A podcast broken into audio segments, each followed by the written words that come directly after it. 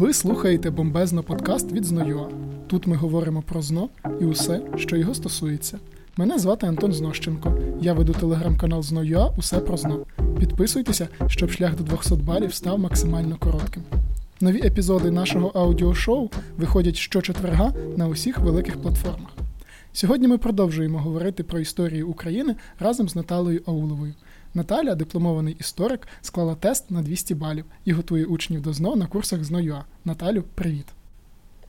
Привіт, привіт, Антоне, привіт усім. Про що ми будемо сьогодні говорити? О, сьогодні в нас буде мега цікава тема насправді. Е, доречніше, можливо, було поговорити про неї 14 жовтня. Я думаю, що трішки ти вже здогадуєшся, про кого ми будемо говорити сьогодні. Ну, тут варіантів два: або про УПА, або про козаків. Так, ну нам підійдуть сьогодні за хронологією саме козаки, і ми з тобою, як домовлялись, залишили їх на десерт цього року. Окей, чудово. Тоді просто нагадую всім, хто слухає наші подкасти, що перед цим ми поговорили про різні культурні явища і соціокультурні явища в історії Київської Русі і Литовсько-Польської держави. От і тепер ми переходимо до по хронології вже до теми е, куль... не культурної, а політичної такої. Е, і сьогодні ми говоримо про новий стан, який з'являється е, в суспільстві, власне, польському, якщо можна так сказати. Я думаю, так можна сказати. От, і ми сьогодні говоримо про козаків. Наталю, з чого варто почати вивчення періоду козацтва?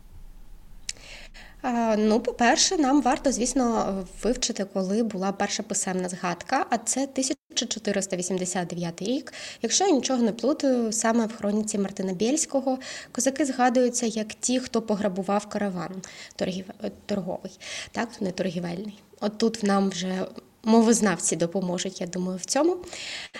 Далі нам треба з'ясувати, чого і звідки прийшли козаки, як вони з'явились взагалі.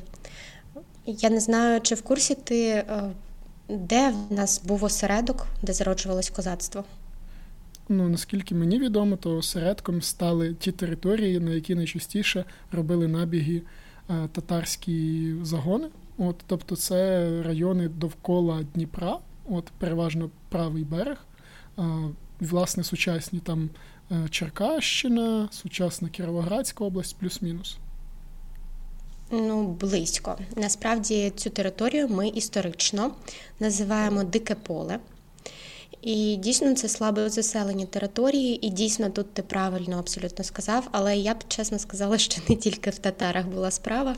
Якщо ми згадаємо повністю весь курс е, попередньої історії України, то там ми зможемо знайти багато прикладів кочових племен, які приходили зі Сходу і фактично грабували в першу чергу саме ті території. Отже, це і печеніги, і половці, і потім вже монголи, які прийдуть, а потім вже частинка Золотої Орди, яка відкололась, а саме татари, кримські татари, які е, вже в 15 столітті сформувались і будуть ходити набігами на південний схід України. Зараз е, до дикого поля можна віднести сучасні Дніпропетровську, Донецьку, Запорізьку, Луганську, Миколаївську і так далі області. Навіть, до речі, Полтавська і Харківська теж туди потрапили. Слухай, класно. Я чомусь просто вважав, що Слобожанська Україна, ну, типу, там були козаки, але значно пізніше. Тобто в них вже е, воювати, там, захищати якусь територію від татар, в принципі, не було потреби. Ну, оскільки вони пізніше, як на мене, там заселилися. Але якщо так, то класно, окей.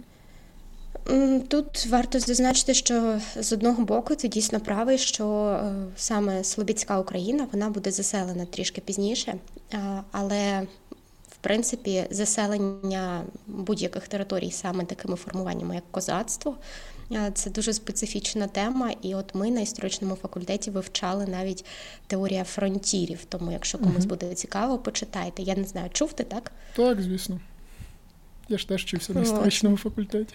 Ну, можливо, вам там розповідали щось інакше, хоча я сумніваюсь, мені здається, Е, просто з певних тем ми мали б різні знання. В нас був викладач, який займався цією тематикою, тому він багато нам саме про фронтіри розповідав. І для наших слухачів, які не в курсі, це теорія, ну якщо коротко, про те, що на будь-яких е, таких сутичках так, двох різних культур і цивілізацій завжди має виникнути якась спільність, е, яка буде буфером певним.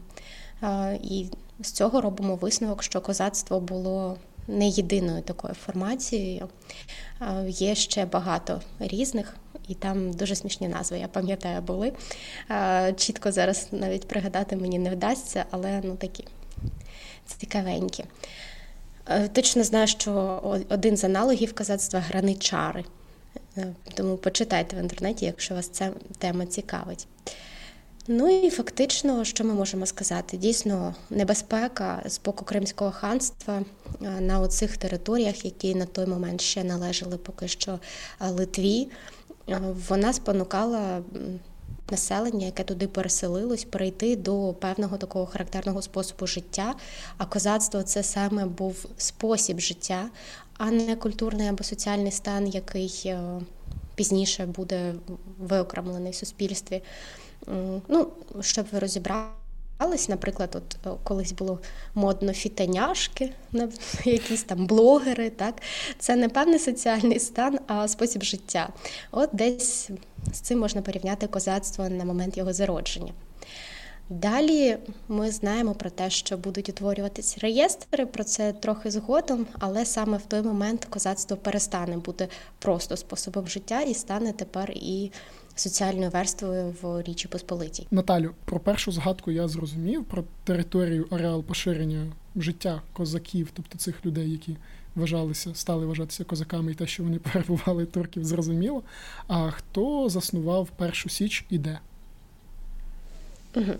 Стосовно питання першої січі е, дуже воно спірне, але слава Богу, в нас є програма, за якою ми можемо подивитись те, як ми маємо вважати.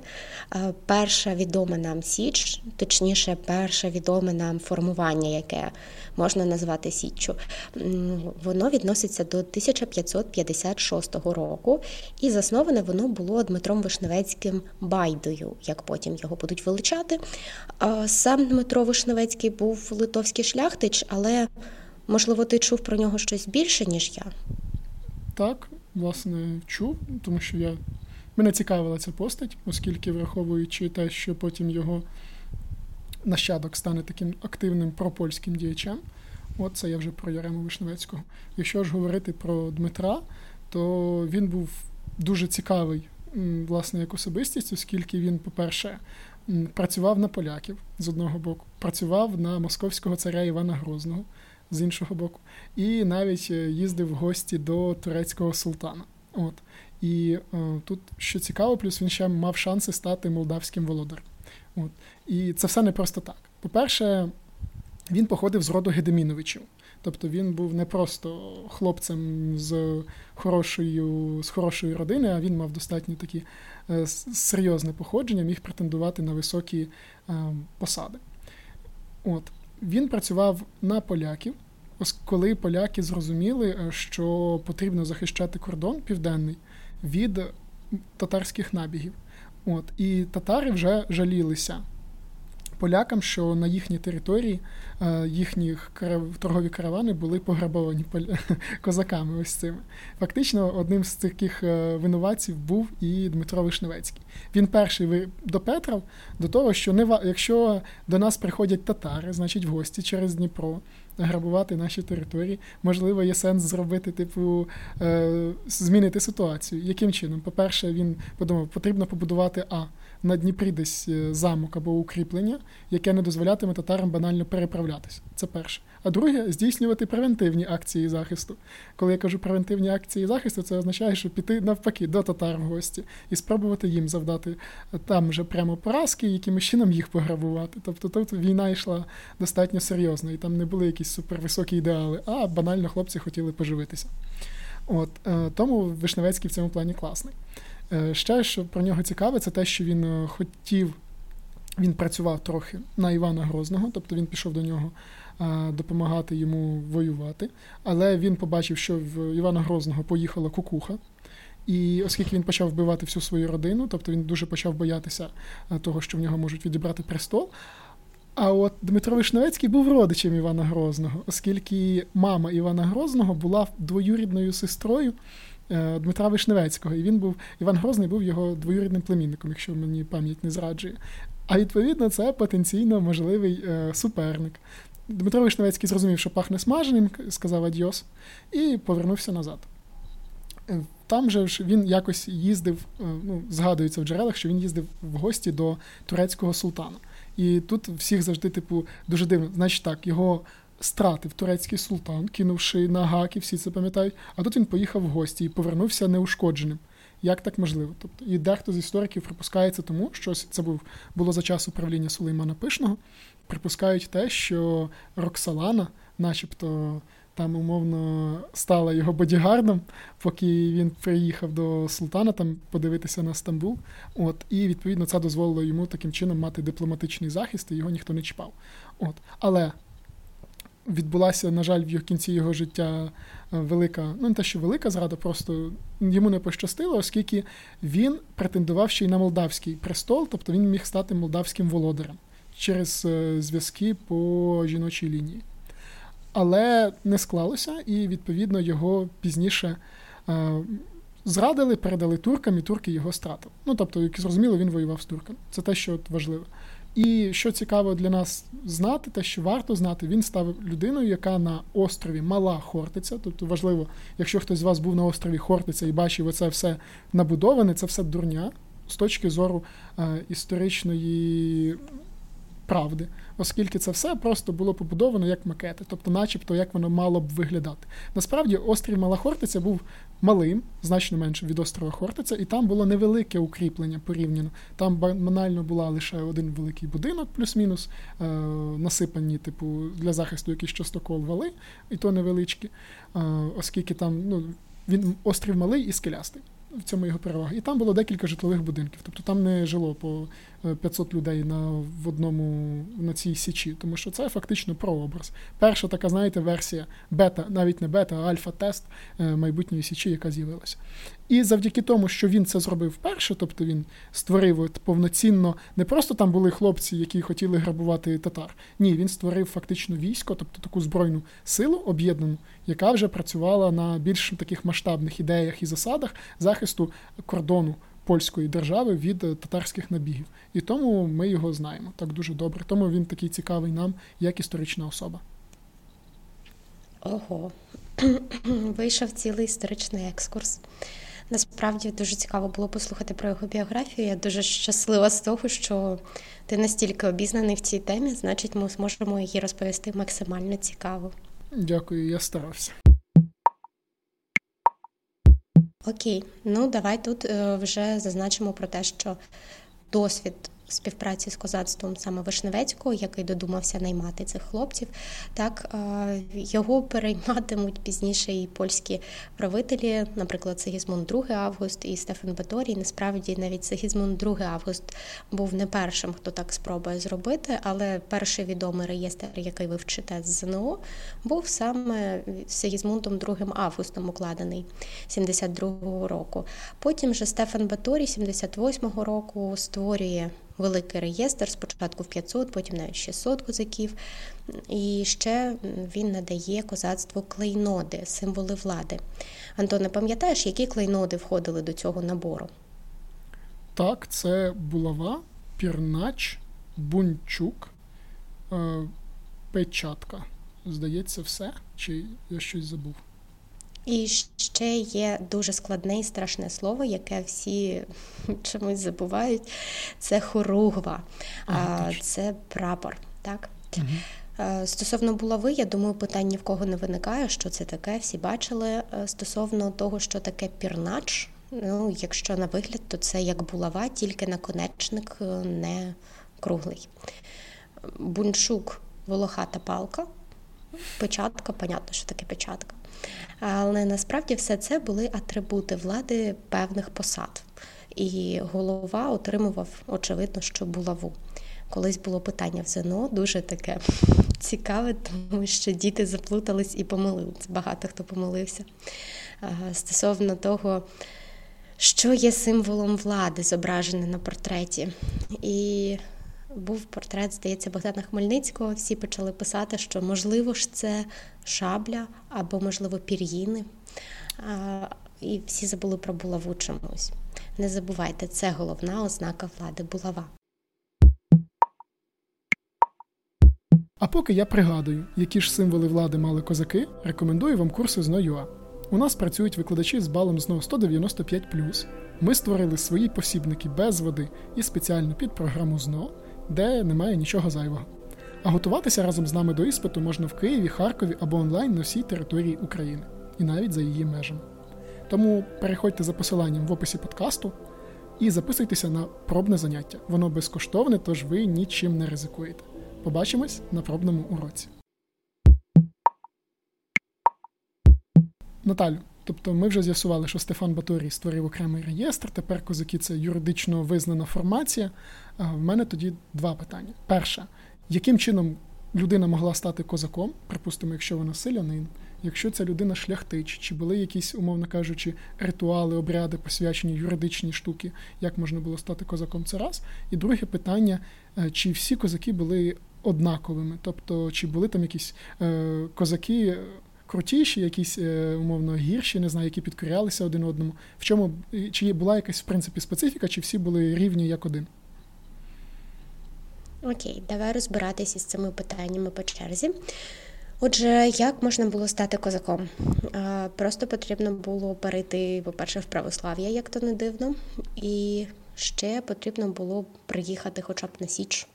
Так можна було стати січовим козаком. Це 100%. Причому е, молодики приїжджали туди. Це було щось на кшталт е, проходження е, цієї військової підготовки або армії. Там у них були різні випробовування, і тільки пройшовши всі їх, можна було стати козаком. Але потім, пізніше, для того, щоб стати козаком і вважатись козаком, треба просто було е, жити як козак. Це по-перше, а юридично, законно, щоб стати козаком, треба було бути вписаним в реєстр. Е, будь-хто міг бути е, козаком. Єдине, що дійсно вимогою було на січі бути православним, адже ми маємо ще потім про це згадати. Козацтво було головним поборником православ'я на той момент. Ну, я думаю, що ті, хто вже починали вивчати цю тему, помітили, що там пишуть про Покровську церкву на Січі. Не просто так вони її будували, та й, в принципі, не просто так День козацтва в нас на релігійне свято Покрови. Далі давай розберемось із другим питанням. Чи були вони однорідними? Я вже тут трохи проговорилась, що ні. Було низове козацтво або січове, тобто ті козаки, які жили на Січі, очолюватиме їх е, кошовий отаман. Ми маємо знати термін кошовий е, за програмою ЗНО, тому запам'ятайте, це голова е, війська на Січі. Далі всі найважливіші рішення козацтва буде прийматися саме на загальній раді.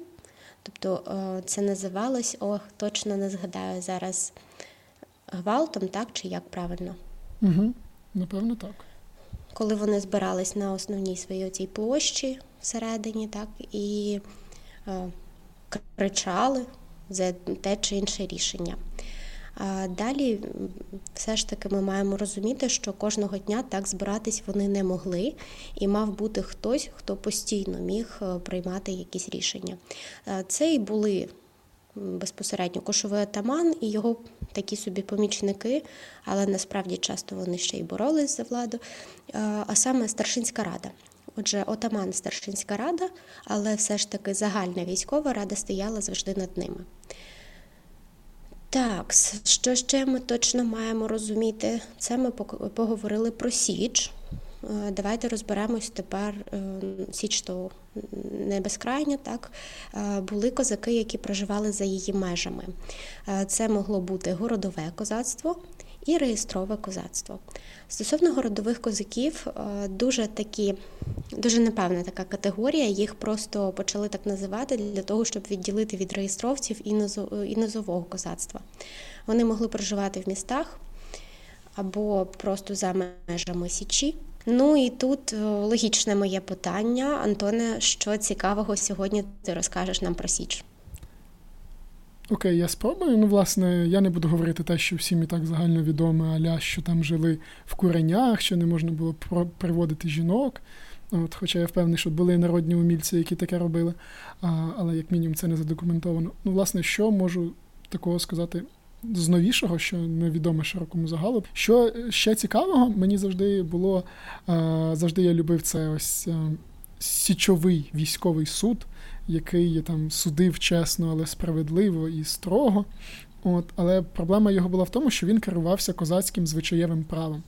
І відповідно воно так само будувалося на звичаєвому праві, оскільки писаних правових норм фактично не існувало окремих козацьких. І насправді це була проблема, тому що звичаєве право воно працює дуже часто не так, як хотілося б, але власне воно таке є прецедентне. Тобто там кажуть, а от там три роки тому при такому ж випадку то судили отак.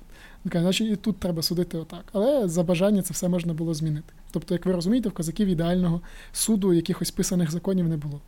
Наприклад, всі в курсі про те, що там найважчим злочином на Січі було, наприклад, е, порушення військової дисципліни, вбивство козака іншого або зрада. І через це людей страчували або закопували живцем в землю, або підвішували на гак. Тобто, це от такі от речі, які зазвичай широкий загал не супер то знає, але мені здається, що вони вам будуть цікаві. Ой, ти нагадав мені е, про е, той жах, який я колись вивчаючи ще я в 11 класі, коли вивчала, е, дізналась про те, що якщо вбив побратима, то тебе закопують живцем разом з трупом того, да. кого ти вбив. І це, типу, ну, взагалі стрьом. Не знаю. Ой, Після такого і вбивати нікого не захочеш. І тепер ти розумієш, що від 9 до 15 зараз насправді то нормально. Просто таких жахачок ми вже наказали. Давай тепер розбиратись е, з питанням трохи про кохання поговоримо. Я думаю, що всі розуміють, що е, чоловікові без жінок було дуже-дуже важко. От і ти, Антоне, бачиш, ведеш подкасти завжди з жінками. Тобі да, пора шукати собі побратима. Окей. Так от е, ті козаки, які все ж таки хотіли створити свою сім'ю, вони змушені були за правилами покидати Січ, але це не означало, що вони більше не козаки. Ну і от е, таке козацтво могло називатись саме городовим.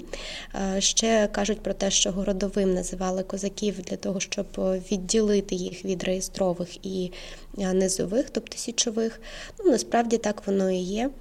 Це люди, які мешкали в межах міст або за ними, але мешкали зі своєю сім'єю за межами Січі. Е, це другий тип, отже, є низове або січове січовики, є ті, що за межами січі городове козацтво. І останній тип це реєстровці, ті, якраз які виникли після реєстрів, створення реєстрів, списків. Ну і тут дуже логічно для того, щоб бути реєстровцем, тобі потрібно було бути вписаним до реєстру до цього списку. І за це ти отримуєш тепер е, кошти за службу, маєш служити Річі Посполитій. Наталю, поговоримо про козацько-селянські повстання. Чому вони відбувалися? Для того, щоб зрозуміти, чого відбувалися ці повстання, варто просто згадати, які ж були основні проблеми, спричинені тим, що українські землі входили до складу тепер вже Польщі в складі Речі Посполитої. Зокрема, тут ми можемо згадати з тобою релігійні утиски, бо відбувалося активне покатоличення, національний гніт, тому що ну, так співпало, можливо, але насправді саме представники русинів, так, українців майбутніх, вони в основному були селянами і тому зазнавали і соціальних утисків. Тобто тут я маю на увазі саме закріпачення. Відповідно, всі оці проблеми з часом накопичувались і ставали все гострішими. Тут можна згадати про те, що панщина, як мінімум, зросла з 5-6 днів на рік до 5-6 днів на тиждень. І це вже було не хохри-мухри, тут вже не хотілося працювати так багато на пана. Відповідно, все це поступово як селянство, так і новоутворений соціальний стан козацтва не задовільняло. Ну, Для козацтва, зокрема, основною проблемою було те, що не завжди поляки виконували свої зобов'язання по реєстру.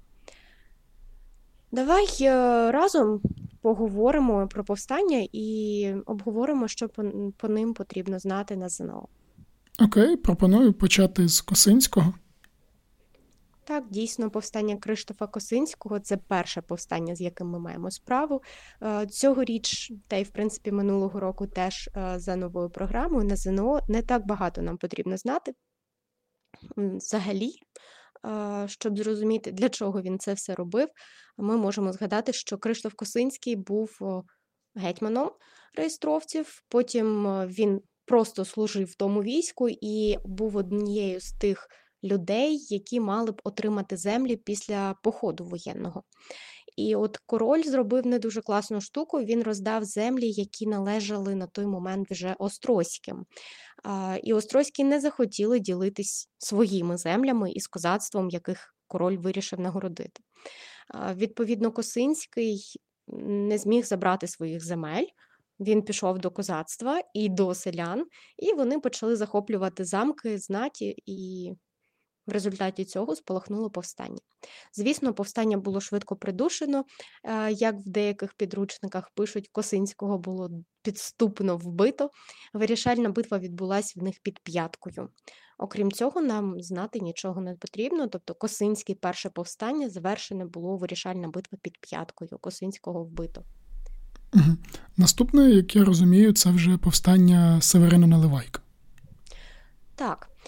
До речі, один з, мабуть, з найцікавіших персонажів цього періоду і козацько-селянських повстань взагалі. Для того, щоб зрозуміти, наскільки він був прикольною особистістю, можна просто згадати про те, що потім повстанців православних оцих козаків їх називали наливайками довгий час. Тобто, дійсно, він якось вплинув на історію. Чи тобі відомо, що він там робив? Він повставав проти поляків Ну, це основне, що треба знати на ЗНО, але з е, цікавенького є легенда про те, що е, він походив вже знатно по Україні і награбував, начебто, багато е, взагалі коштовностей. І тепер є легенда про те, що десь на територіях України, можливо, має бути заховане золото наливайка. Ну, чесно, я не думаю, що воно залишилось, оскільки за писемними згадками знаємо, що козаки були любителями шинків, але можливо, е, щось таки десь прикопали. Ага, знаєш, як полуботок е, в англійський банк гроші поклав. Так, я думаю, це щось з цього роду історія. Е, хоча, якщо ми не можемо довести, що цього немає, то можна повірити в те, що це є. Хотілося б думати, що десь скарби в Україні ще існують. Загалом за Наливайка маємо знати тільки те, що його вирішальна битва це урочище Солониця, точніше, вони дали біля. Ох, здається, гострий камінь це називалось битву, і потім в цьому урочищі Солониці вони заховались разом зі своїми сім'ями, але підступно знову ж таки Наливайка і його найближчих е, ватажків. Там е, ще були Лобода і Шаула. Одного з них буде вбито, е, тому що його будуть підозрювати в тому, що він з поляками співпрацює. Іншого разом з Наливайком буде видано, і потім яскрава картинка історична про те, як. Наливайка будуть страчувати, тому що за переказами на нього вдягли корону з розжареного заліза. Ну, це страшно. Це страшно, і я на цьому моменті, дійсно, коли вивчала історію, зрозуміла, наскільки багато було різних методів вбивства на той момент. Дійсно, катування оці і страти вони були таким собі шоу для людей, видовищем. Можливо, тому так і робили. Ну, да, ну тобто, знаєш, щоб іншим було неповадно, як то кажуть, і дійсно люди сходилися саме на таке там, агов, там зараз будуть страчувати, ходімо дивитися на це все діло. Ну так. Окей. Далі маємо справу з Петром Конашевичем Загайдачним, і він дуже відрізнявся від попередників і від майбутніх повстань, хоча б тому, що самих повстань він то і не підійматиме. Ну, я думаю, тут я можу сказати. От, Давай. власне, почну спочатку, чому він, е, чому в нього два прізвища. По факту, в нього одне прізвище, його звати Петро Конашевич, а Сагайдачний це вже його прізвисько, яке стало його ну, другою частинкою його прізвища. Петро Конашевич нам відомий в першу чергу як е, гетьман козацький, але окрім того, що він був козацьким гетьманом, він ще був дуже відомим меценатом православних братств та опікуном братських шкіл. Про це ми, до речі, говорили в попередньому подкасті, так що, якщо ви хочете дізнатися більше про братство, рекомендую його послухати. Він навчався в Острозі, от, який на той час був центром православного руху, і тому не дивно, що в майбутньому він почав активно захищати православну віру. І ми, я про це ще скажу. От, в Приблизно десь в років 16-18 він вступає до війська Запорозького, стає е, хорошим бійцем, отримує статус класного лучника і через це отримує прізвисько Сагайдачний. власне. Сагайдак е, Сагайдак це назва лука е, з стрілами. Лука з колчаном і зі стрілами. Тобто це повний такий бойовий обладунок, якщо ми говоримо про лучника, його зброя. От, Проходить 15 років, протягом цього часу він підіймається по кар'єрній драбині, і Сагайдачний стає гетьманом. І одразу після цього каже, що ми, хлопці, тепер йдемо на кафу. Кафа на той момент це місто в Криму, найбільший ринок невільників, і, що важливо, неприступний. Тобто в них 13-метрові е, мури, велика кількість е, яничарів, які охороняють місто. Але через хитрість е, Сагайдачному вдається захопити неприступну кафу, він звільняє невільників, сплюндровує місто і повертається як герой назад на Січ. От, Це вам потрібно запам'ятати, що 1616 рік кафа 1616. Дуже просто. Наступний пункт з його програми, який є в програмі ЗНО, це похід на Москву у 1618 році, коли поляки вирішують: хм, хлопці, ми давно не були в Москві, там лише недавно воцарився новий, нова династія Романових. А в нас є шанси забрати собі титул царя власне московського. Козаки приєднуються до цього походу на своїх умовах, і, власне, похід проходить порівняно успішно. Тобто вони війська доходять до Москви, оточують їх, і, відповідно, доводиться їм чекати, поки поляки і московити домовляться між собою. Сагайдачний як вказують деякі історики, історики, хотів, щоб Москву таки о, захопили, але не склалося. Тобто було підписане перемир'я. Нам не важливо знати, яке, але суть в тому, що ви маєте знати, що похід був успішний. Тобто 16-18 Москва. Тут легко запам'ятати, зробити собі аналогію як 17-15. Тобто тут на один більше, а тут на три, точніше, на один менше і на три більше. Тобто буде 16-18 Москва. Що важлива наступна дата, яка потрібна для е, Петра Сагайдачного, це 1620 рік. Як я вже казав, він був активним поборником і захисником православної віри, і а, е, в той час а, е, ігуменом монастиря в Києві, Києво-Михайлівського, Золотоверхого, стає Йов Борецький. І він був одним з засновників Київського братства, де Е, Петро Конашевич теж був одним з членів його. Він, власне, вписав туди усіх козаків, які ходили під ним. І довкола Йова Борецького об'єднується більшість православних, його вважають таким одним з лідерів е, руху на підтримку православ'я, і його підтримує Петро Конашевич. І так виходить, що у 1620 році їм вдається спільними зусиллями відновити Київську та Галицьку митрополії, і митрополитом призначили Йова Брецького. І Тут дуже велика заслуга саме Петра Конашевича, оскільки в нього в руках була виконавча влада, тобто військові козаки. І завдяки тому, що він зумів домовитися з патріархом, е, відповідно було призначено митрополита. І фактично Україна в той час, якої як юридично де юре не існувало, але якщо ми говоримо про релігійну складову, то вона отримала свого патріарха, і це точніше свого митрополита, і це прям було дуже класно. І після цього, в наступного року, ще одна дата, яку вам варто знати, це 1621 рік, Хотинська битва, де поляки на цей раз разом з козаками борються проти османського війська і перемагають його. Тут примітно, що це була дуже важлива битва для всієї Європи, фактично, оскільки османи набрали дуже великих, е, мали багато ресурсів, багато війська і були готові почати завоювання Європи. Ну і перший їхній пункт Річ Посполита і фактично території України. І завдяки тому, що вже вони о, зазнали поразки під Хотином, о, все йде шкреберть, і османський, е, османська загарбницька політика зійшла на нівець в, кон, в контексті того, щоб захопити всю Європу.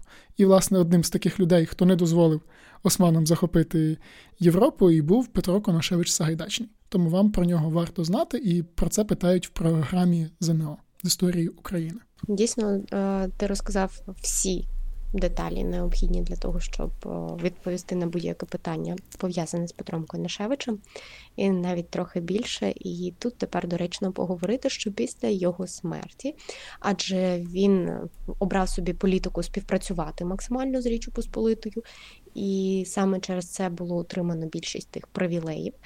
Але після його смерті, а помре він від отруєної стріли, він ще тоді, до речі, в спадок всі свої багатства віддасть, ну, перепише ще при житті, перепише львівському і київському братствам. То він дійсно був дуже релігійною людиною в цьому плані. Після нього вже Річ Посполита починає знову обмежувати в правах козацтво, не виплачувати обіцяні гроші реєстровцям, і фактично це призводить до нового повстання. Ватажком в ньому буде Марко Жмайло, і результатом цього повстання стане підписання Куруківської угоди. Нам важливо знати тільки те, що Куруківська угода забезпечила збільшення реєстру до 6 тисяч. Остання цифра, яку ви вчите, це 600 козаків. Відповідно, Куруківська угода вже 6 е, тисяч, і тут мені здається легко запам'ятати різницю. До речі, сам по собі реєстр ніколи не був стабільним, були так звані виписчики, люди, які виписувалися, бо загинули і тому були виписані з реєстру. Але тут ми маємо розуміти, що не тільки через це реєстр був непостійним, а тому що і Річ Посполита постійно то зменшувала його, то збільшувала. Після Шмайла буде Тарас Федорович Трясило, теж е, достатньо яскраве його було повстання, тому що. Ну, Давай навіть... я спробую сказати. Давай так, розкажи, чому саме це повстання стало частинкою літератури української. Угу. Ну, власне, Тарас Федорович, почнемо з того, хто він такий. Як не дивно, він був татарином за походженням, але він вихрестився і став в підсумку козацьким отаманом. Він Ну, власне, всі причини ось повстанні Федоровича, Жмайла, вони зазвичай стосуються того, що говорила ти на початку. Це утиски соціальні, е, релігійні, і через це зменшення реєстру, знову ж таки, боротьба за свої е, права е, козаків. І, власне, тут повстання Тараса Федоровича не було таким, от, я не знаю, винятком. В 1630 році він очолює козацьке повстання проти уряду Речі Посполитої, і, власне, відбуваються бої під Корсунем і під Переяславом, і там повстанці розбивають війська е, Речі Посполитої, і, власне, доходить до того, що вони примушують поляків підписати угоду в Переяславі. Тобто, знову ж таки, це все стосується е, реєстрів. Але Федорович був незадоволений угодою, його позбавили гетьманства, і він відходить з незадоволеними козаками на Запорозьку Січ, де, власне, робив спроби підняти нове повстання. Якщо ви хочете, якщо ви чули слова про Тарасову ніч, я думаю, ви маєте знати, що це. Якщо ви не знаєте, я рекомендую вам прочитати твір Тараса Шевченка, щоб більш детально і красиво, поетично вам розкрили ось цю всю концепцію повстань оцю всю романтику, щоб ви зрозуміли, як це все відбувалося. Ну, на думку Тараса Шевченка, звісно, але це все одно достатньо для вас стане яскравіше і емоційніше, і так ви запам'ятаєте цю подію краще. Там же, наче Тарас Шевченко писав це з переказів е, його, господи, забула кого. Родича? Хтось з родини йому розповідав, тому що е, його там предки були причетні до цього повстання, тобто вони там приймали участь, начебто так, за легендами, цими переказами. кажуть історики, але е, точних якихось свідчень ми все ж таки не маємо. Проте, оскільки достатньо він так чітко описує, що там відбувалось, е, то можемо подумати, що дійсно якісь перекази до нього таки дійшли. До речі, дуже крутим джерелом на той момент, яке міг він використовувати, були різноманітні думи. На цей момент вони вже з'явились. І от дума. Речитативний твір вивчите з літератури, так, який виконується під супровід кобзи або бандури. Це основне таке джерело і основний підручник з історії України для тогочасних людей. Наталю, після того, як е, відбувається повстання Тараса Тресила, далі йдуть пункти заспокоєння руського народу. Можеш розповісти про це детальніше? Так, але дуже заглиблюватись в це не варто. Важливо знати тільки те, що повстання Федоровича, яке відбулось 30-го року, завершилось е, відповідно для нього нічим, тому що самі козаки вирішили, що він занадто радикальний, його потім замінять, і вже інший ватажок буде підписувати ці пункти. А потім Річ Посполита для того, щоб не було таких повстань в майбутньому, вони приймають у ці ж основні пункти заспокоєння руського народу, за якими вони все ж таки якісь привілеї козацтву залишають, збільшують реєстра. І дуже важливим пунктом було послаблення політики в плані релігії. Це дозволило Петру, е, Петру Могилі стати митрополитом. Тепер вже законно, а не так, як це було з Йовом Бурецьким, якого дозволили висвятити, а потім заборонили знов церкву. І відповідно 1632 рік ми вчимо не тільки через пункти, а вчимо, тому що там нас е, митрополитом стає Петро Могила. Він є в кожному ЗНО, тому за нього почитайте окремо. Він вартий вашої уваги. І дуже важливим є заснування Києво-Могилянського увага колегіуму, бо академією стане це тільки 701 року. Відповідно, 1632 Києво-Могилянський колегіум Петро Могила це те, що ви маєте знати на ЗНО. Далі ми будемо говорити про те, що були повстання Сулими, бо поляки зрозуміли, що навіть пункти не дуже допомагають, і козацтво все одно залишається незадоволеним. Але для того, щоб вирішити це питання, вони придумали собі, що можна побудувати такий собі форпост трохи вище, ніж козацькі залоги, і так буде побудована кодекська фортеця. До речі, до її створення приклав руку Гійом де Боплан, за що ми йому дуже вдячні, тому що він, окрім того, що будував цю фортецю, залишив дуже-дуже детальний опис життя козацтва і того свого. Такої подорожі своєю Україною, тобто він описує дійсно все, що він бачив, достатньо детально, завдяки чому ми можемо уявити собі, що відбувалося в цей період. І з цікавого він, зокрема, і пише, що козацтво одягалось е, дуже по-європейськи. Тобто, оці наші традиційні уявлення, що козаки були хлопаками в червоних шароварах і вишиванках, це такі собі фантазійні уявлення майбутніх часів, тому що Ну, як мінімум, уявіть собі, козацтво воно мало воювати в степу, якось неочікувано нападати. І я не думаю, що ти можеш е, неочікувано напасти, якщо ти в степу в червоних штанях. Ну і знаєш, тут можу сказати, що міф про червоні штани і так далі, вони з'являються в 19 столітті виключно для театральних постановок, а потім активно мігрують в Радянський Союз, де це стало просто невід'ємним символом. Е, образу бравого козака, оці дебільні шапки з. Не знаю, як це їх назвати навіть. Ну, коротше, це максимально жахливо, все, ну, це максимально неправда. Козаки одягалися значно краще. А в нас на Ютубі є відео, де ми розповідаємо про 10 таких от е, речей, які про козаків мало відомі. І там один з таких міфів про те, що носили козаки, так що рекомендую вам подивитися. Там Макс достатньо детально пояснює. А, Наталю, якщо ми переходимо далі там, до Павлюка, Бута, Острянина, Гуні, е, що про них потрібно знати?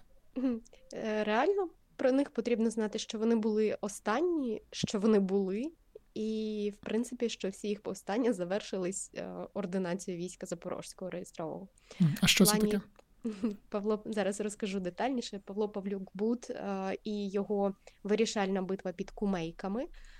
Далі Остряни Негуня, і вони потім тікають на територію Білорусі та Московського царства тогочасного. І після цього е, ну, більше реально за них знати нічого не потрібно. Всі причини повстань збігаються, і універсальна причина це гніт в усіх сферах. Завершується все це ординацією війська Запорозького реєстрового. Це документ, який е, обмежував права козацтва максимально. Наприклад, прибирали козацькі суди, прибирали гетьмана і ставили сеймового комісара, тобто поляка на чолі реєстровців. Біля козацьких залог на Дніпрі стояли польські залоги, які могли їх контролювати. Кодек був відбудований і теж е, обмежував пересування козаків. Тобто, фактично їх поставили під жорсткий контроль. Запам'ятайте, що ординація то погано. І в польській історіографії, тобто в польській історії, цей період потім буде названо період золотого спокою або період десятиліття золотого спокою. І оце десятиліття дуже класно нам допомагає вивчити наступну дату, дату початку національно-визвольної війни, яка розпочнеться вже 48-го року, але про це поговоримо наступного разу. Друзі, ми закінчуємо цей подкаст, проте наступний буде вже за тиждень. Не прогавте. Буду вдячний, якщо ви залишите відгук про подкаст у Apple Podcasts. Цим ви нас підтримаєте. Я нагадую, що сьогодні для вас спілкувалися Антон та Наталя, і ви слухали бомбезний подкаст від Зною. Почуємося, Па-па.